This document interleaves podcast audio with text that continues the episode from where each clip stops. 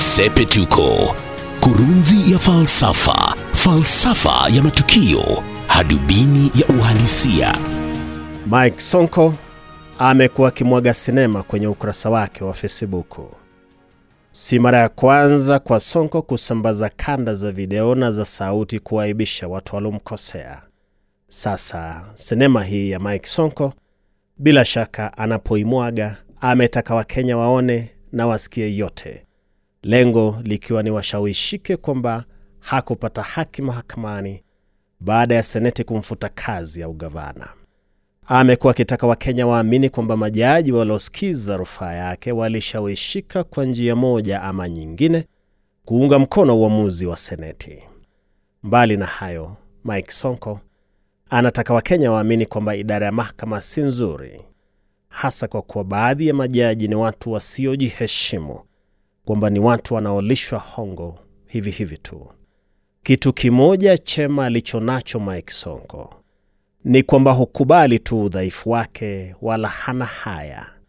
Kwenye hizo nakala za sauti na za video ambazo amewasambazia Wakenya, Sonko ameonyesha namna yeye pia alivyo tumbili, anahusika uchafu tu kama watu ambao ameamua kuwafichua. Mara unamwona anazungumza mambo ya mahaba na tamaa za ngono, mara anazungumzia utoaji hongo kwa fulani, mara unamsikia na tusi wakili fulani akisema amemsaliti. Tumesema Sonko huwa hana haya ya kuonyesha mihemko na majonzi, maana kwenye mojawapo ya kanda alizorekodi Sonko anasikika akilia machozi ya kusikitika kwamba wakili aliyekuwa amemwamini kumtetea kwenye kesi amemgeuka akapokea mlungula na kumsaliti. Sonko hata anatisha kwamba kwa sababu wakili amemharibia maisha, basi yeye pia atamharibia maisha. Kuonyesha kilicho rohoni mwake ndicho kitu kimoja chema kwenye Mike Sonko. Huwa hajifichi kama wanadamu wengi, huonyesha tu Kenya nzima kwamba yeye ni mchafu miongoni mwa wachafu. Hebu niseme hivi, iwapo yote ambayo aliyekuwa gavana wa Nairobi amekuwa akiyafichua yana ukweli, tunasema hivi maana teknolojia ya siku hizi inaweza kuandaa sauti za watu. Iwapo yote ambayo amekuwa akisambaza kwenye mtandao wa Facebook ni ukweli, huenda pana ukweli, maana zimekuwapo picha pia, basi yanathibitisha msimamo ambao tumekuwa tukiutoa kwenye ukumbi huu kwamba wenye tabaka la Wakenya wanaofaa kuheshimiwa, watu wenye nyadhifa zinazofaa heshima za serikali, wapo tumbili, sungura na fisi wengi ajabu. Tuseme pia kwamba huwezi kuthibitisha ukweli wa madai ya Mike Sonko kwamba juhudi zake za kupata haki mahakamani zilivurugwa ndipo akapoteza ugavana. Maana akiwa gavana, Sonko alipoteza muda mwingi akifanya mapigano, ugomvi, akitatizwa na wasiwasi na woga kwamba mtu fulani anamtafuta, hata akashindwa kuongoza kaunti ya Nairobi. Hadi kufikia mwaka jana, Wakenya wengi walikuwa wakitaka Sonko aondolewe, huku akiuliza angefutwa vipi ili Nairobi ipate gavana mpya. Sasa kutokana na rekodi yake inakuwa vigumu Sonko kupata huruma ya Wakenya anapolalamika kwamba aliondolewa afisini kwa njia za dhuluma. Bila shaka angefanya kazi nzuri akiwa gavana wa Nairobi, Wakenya wengi wangemuunga mkono.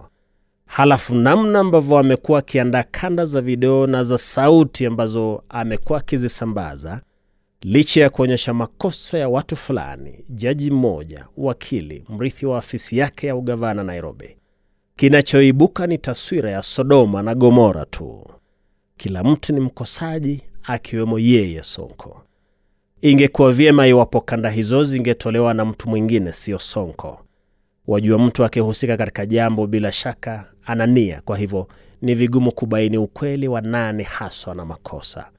Mtu aliyedhulumiwa kuandaa kanda za video na za sauti kuwafichua wale anaona kwamba walimdhulumu, huwezi kusema yote anayotoa ni ya ukweli na ndiyo nitasema hivi, kazi nzuri ambayo ufichuzi wa Mike Sonko umekuwa ukifanya ni kuwaonyesha Wakenya kwamba uchafu ni mwingi nchini na itafaa raia wawe macho kushinikiza nidhamu katika tabaka la uongozi na huduma za umma.